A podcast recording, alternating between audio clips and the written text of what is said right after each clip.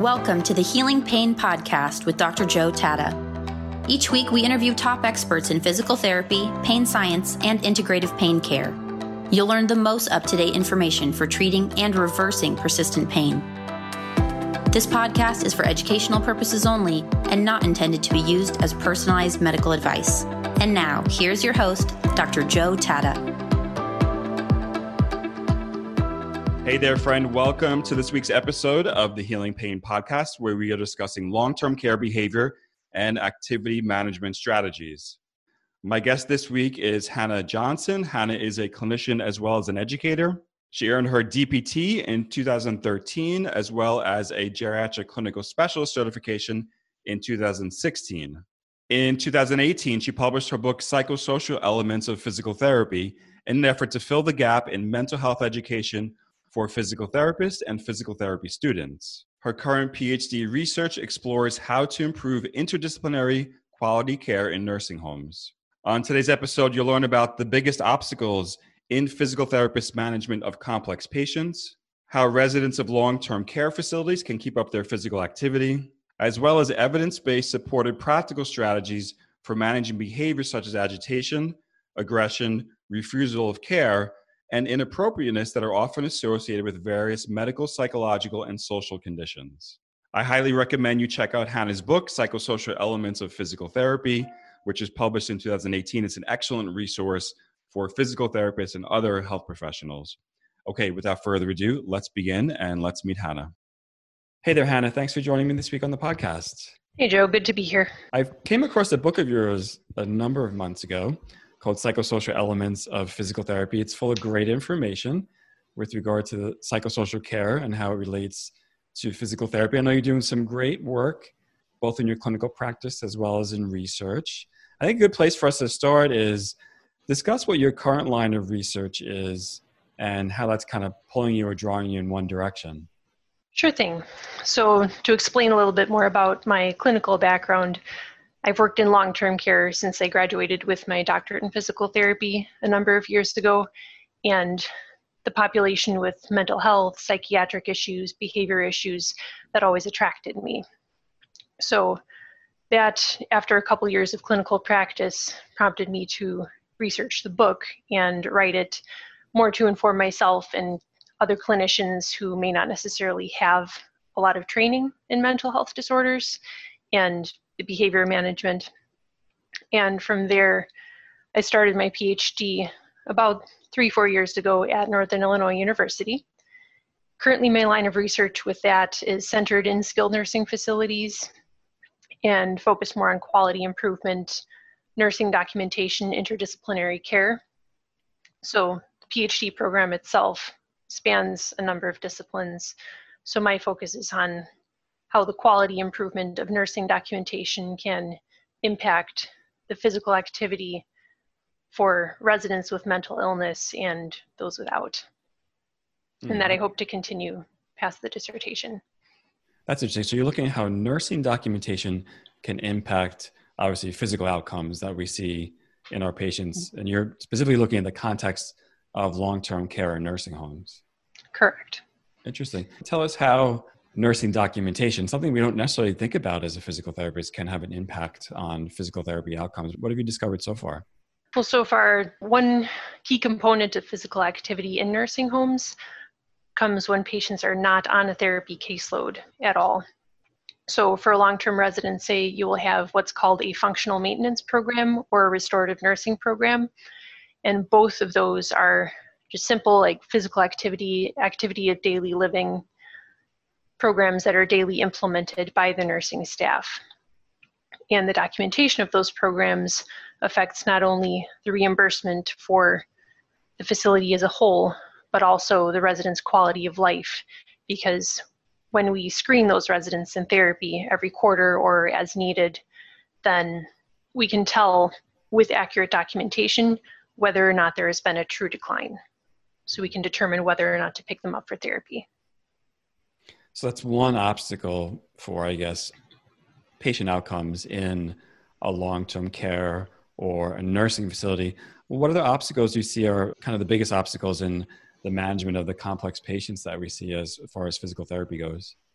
Well, the main one that prompted me to write the book in the first place was the lack of training that a lot of physical therapists and PT assistants have in specific behavior management of people with specific severe mental illness, such as schizophrenia. Say you're going to have to have unique behavior management strategies with dementia, various types of dementia, depression, anxiety.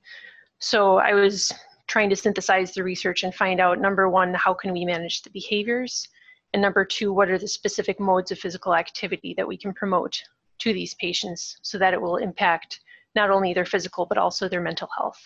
Interesting. So they seem like two different topics. You're talking about behavior and then physical activity, but of course, we know within a biopsychosocial model they're intimately related. Those two. It is mm-hmm. interesting as physical therapists. Of course, there are things like a geriatric certified specialist who might come across more topics like this. But I guess in our entry level graduate training, we don't really go too depth into that area.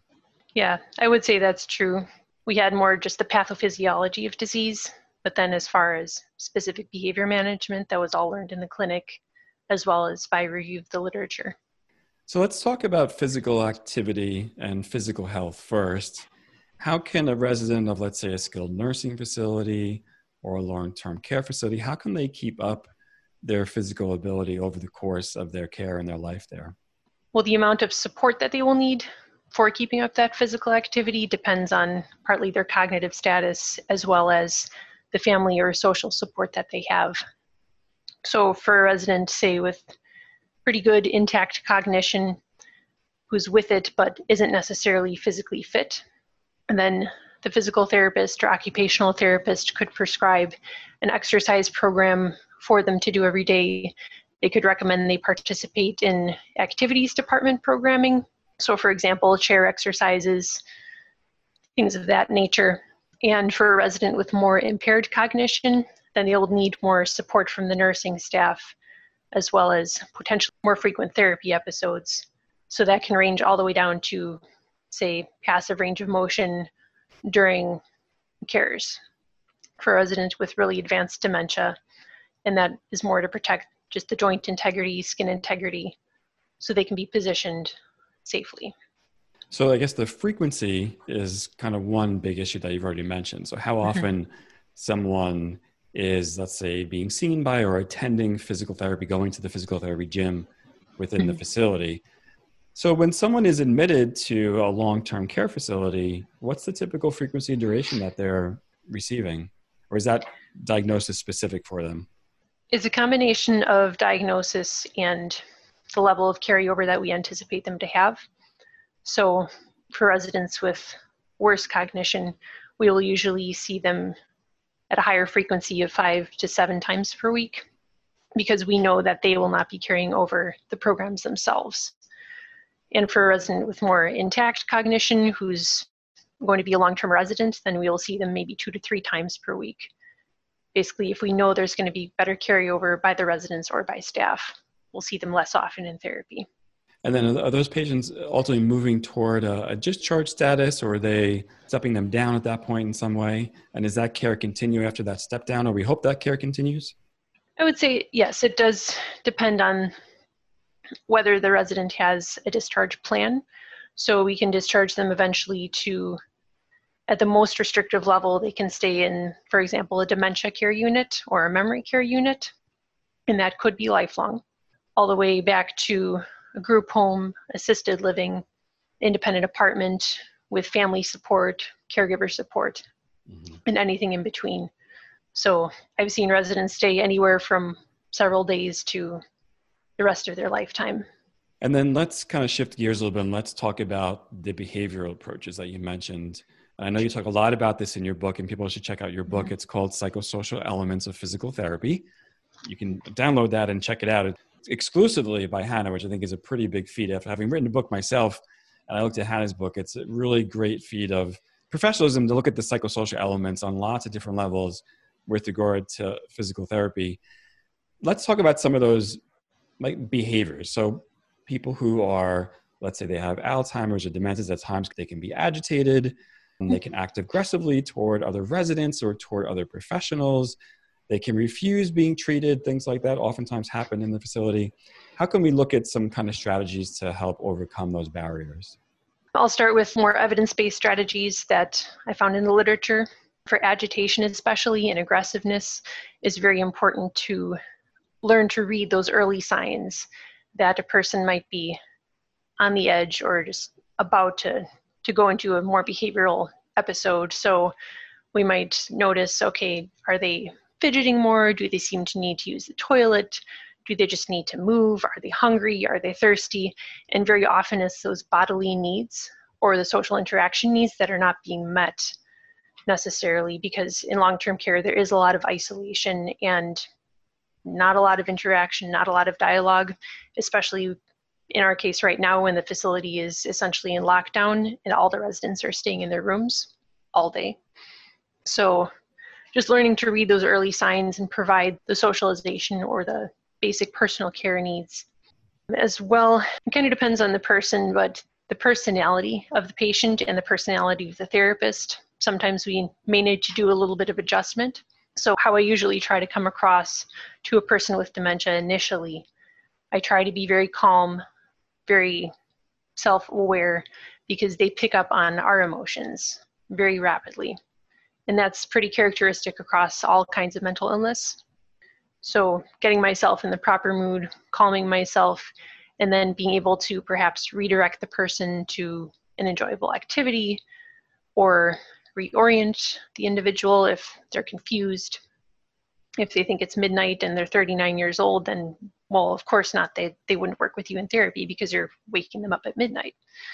So, open the window, offer them some water, reorient them to time, things like that really good simple techniques there that I think rarely are probably taught in school. Sometimes people pick it up kind of on the job training though when they work with mm-hmm. professionals, whether physical therapists or other health professionals that have more experience to them. But no one's really kind of packaged these together for professionals to rely on and to learn from. Yes, that was one of my main goals with the book in order to have a go to resource for the clinician as well as for the student.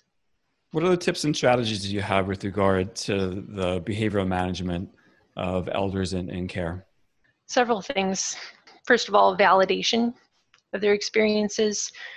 I always try to recognize that they are human beings, human individuals with a past. And sometimes that past may not be clear to them, but I try to dig a little bit, become involved in their lives a little bit. The relationship aspect of long term care between clinicians and patients, it's very real. We do develop solid friendships with these individuals.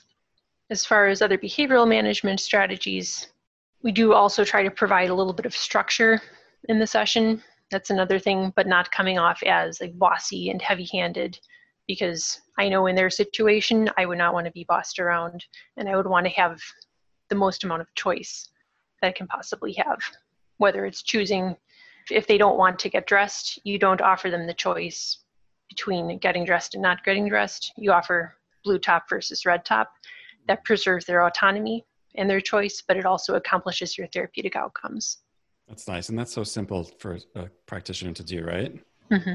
I love what you said about as professionals, we have a long standing relationship with these clients because they're in long term care for a, a, long period of time. And the essence kind of transition become from being our clients, in some ways we have very close, friendly relationships with these people. Oftentimes we see them more than they see their own family toward the later phases of life. How important is it for a professional to cultivate that aspect of the relationship, but also learn certain boundaries within the professional relationship? I would say both of those aspects are equally important. Again, speaking from experience, as a newer professional, I would involve myself so much in their care that it would get burnt out every couple of months to a year. Then I'd have to back off for a week or whatever, and then come back with that renewed sense of balance. But yeah, there is a chapter also in the book about professional boundaries and self care, being on the lookout for compassion fatigue, for example, and then just learning what do I feel like when I'm stressed? What do I look like when I'm stressed? So then you can more early recognize those indicators and back off a little bit. Yeah, I mean, more and more mindfulness and mm-hmm. other approaches like acceptance and commitment therapy are being brought into physical therapy practice to help us manage burnout. Mm-hmm. And as you mentioned, compassion fatigue and some of the cognitive overload that we have as professionals. Do you use those currently? Any of those techniques to use currently to kind of self manage your own stress, burnout, anxiety, things that all of us have to manage as health professionals? Definitely. Yeah, during the pandemic as well, particularly, I've been using just more deep breathing, mindfulness, physically separating myself from the setting as best I can, and then engaging in more fun self care activities. For example, music, reading, outdoor time. Yeah, I mean, we're recording this on May 18th. My podcast or these episodes usually roll out a couple weeks later. So we're still mm-hmm. in the midst of the COVID pandemic. How has that changed your practice setting? Tell me about that first, because many long term care settings have been hit hard by the COVID virus. Sure. Um, well, my facility is approximately 200 beds, so our therapy census is usually between 30 and 40. So early on in the pandemic, one major thing that changed was that we switched from seeing patients in the gym, which allowed a lot of social interaction between therapists, patients, small groups. We now see them one on one in their rooms. And that's been difficult with the, the creativity aspect. There's only so much you can do in the room versus in the gym. You can't do groups, you can't do concurrent. So with our Medicare patients, that's been difficult at times as well. Other changes would probably be more the just the constant awareness of the pandemic because we are always using PPE. For example, we have to wear a gown all day during patient treatments. We have to wear a mask during all patient treatments. And usually, since our testing is not complete, oftentimes I will be wearing an N95 for every single patient. So we're sweatier, a little more impatient, possibly less creative, but yeah, we are adapting to those as best we can. And have you noticed the the lack of group therapy and the social interaction? Has it impacted the therapy in one way or another? It has. We have seen an increased rate of falls as well as unintentional weight loss in a lot of the residents. So those are two major things. And everything just takes a little bit longer. So then we are more tired at the end of a day where we're seeing the same amount of patients or the same number of patients, I should say but we're still having to wrestle with the computers, come back and document, and all these additional little things in our workday. And with regard to the weight loss and the increased falls you're seeing, what is the cause of that potentially? I would say decreased activity among the residents. If the staff aren't able to necessarily round on them and check on them as often, performing their restorative programs due to increased patient care elsewhere or PPE donning and doffing like all those extra time things, plus possibly depression in some of the residents. It's interesting. I mean, for many patients, just transporting from their room to the therapy gym can be actually be part of their therapy session because they have to physically transport themselves from the bed to the chair. Usually, someone has to get them down there. It's really all part of that integrative approach that you do find in a long-term care facility. And are they are people a little bit more expressive about what they're experiencing, or as a professional, are you helping them cope and express with what they're what they may or may not be in touch with at the moment? I would say I've gotten more conscious of my ability and need to help them express themselves. I haven't really compared pre and post with the residents that to find out like whether they're expressing themselves more or less. It must be really interesting from your perspective because you wrote a book on the psychosocial elements of physical therapy and now you find yourself in a pandemic where people are scared and, and worrisome and fearful about contracting a virus. They have anxiety, they have depression, they have longer bouts of loneliness because they can't see other residents or family and friends. When you look back on writing your book now, do you see a whole new reason for creation and cultivation of that book? Absolutely. I find myself using concepts from it multiple times per day. What would be your aim for the book as far as physical therapists? So there are many physical therapists that are interested in the psychosocial elements of care. Why would they choose, let's say, that book? What is it about your book that kind of fills a gap in our education and training that currently doesn't exist? I would say compared to other texts that address the psychosocial aspects, mine focuses more on number one, mental health conditions, and number two, the geriatric population there is coverage of pediatrics and adults as well for comprehensiveness, but my main focus is on older adults who may have accumulated like more conditions and so are dealing with more psychosocial aspects. So any therapist who's working in like adult outpatient long-term care, like any post acute setting or even acute care, I would say it would be useful for. Yeah, definitely very useful for acute care, very useful for long-term mm-hmm. care, skilled nursing facilities, assisted living facilities. I think that's where this book really shines. And maybe not only for physical therapists, possibly other licensed health professionals as well who may lack or need some additional training in that area. So, will you parlay that book into part of your PhD studies, or does it fit in there somehow? It fits as far as the topic. I did ask at the start of the PhD, and they were unable to let me count that toward the degree, but it has definitely spurred a lot of my research ideas, as well as just knowledge about the populations. And tell us about where you are now. Like, where's your PhD heading? Because I know you're kind of in the later stages and you're moving toward the end of it. Catch us up to where you are. Sure. I am going to be starting my dissertation proposal phase in a couple of weeks. And then hopefully once I finish that, like it will be more focused, as I said earlier, on nursing documentation and its relation to physical activity in persons living in nursing homes. And I do see myself going with that research thread more in the veins of quality improvement and interdisciplinary communication because that's kind of spotty across nursing homes across the US.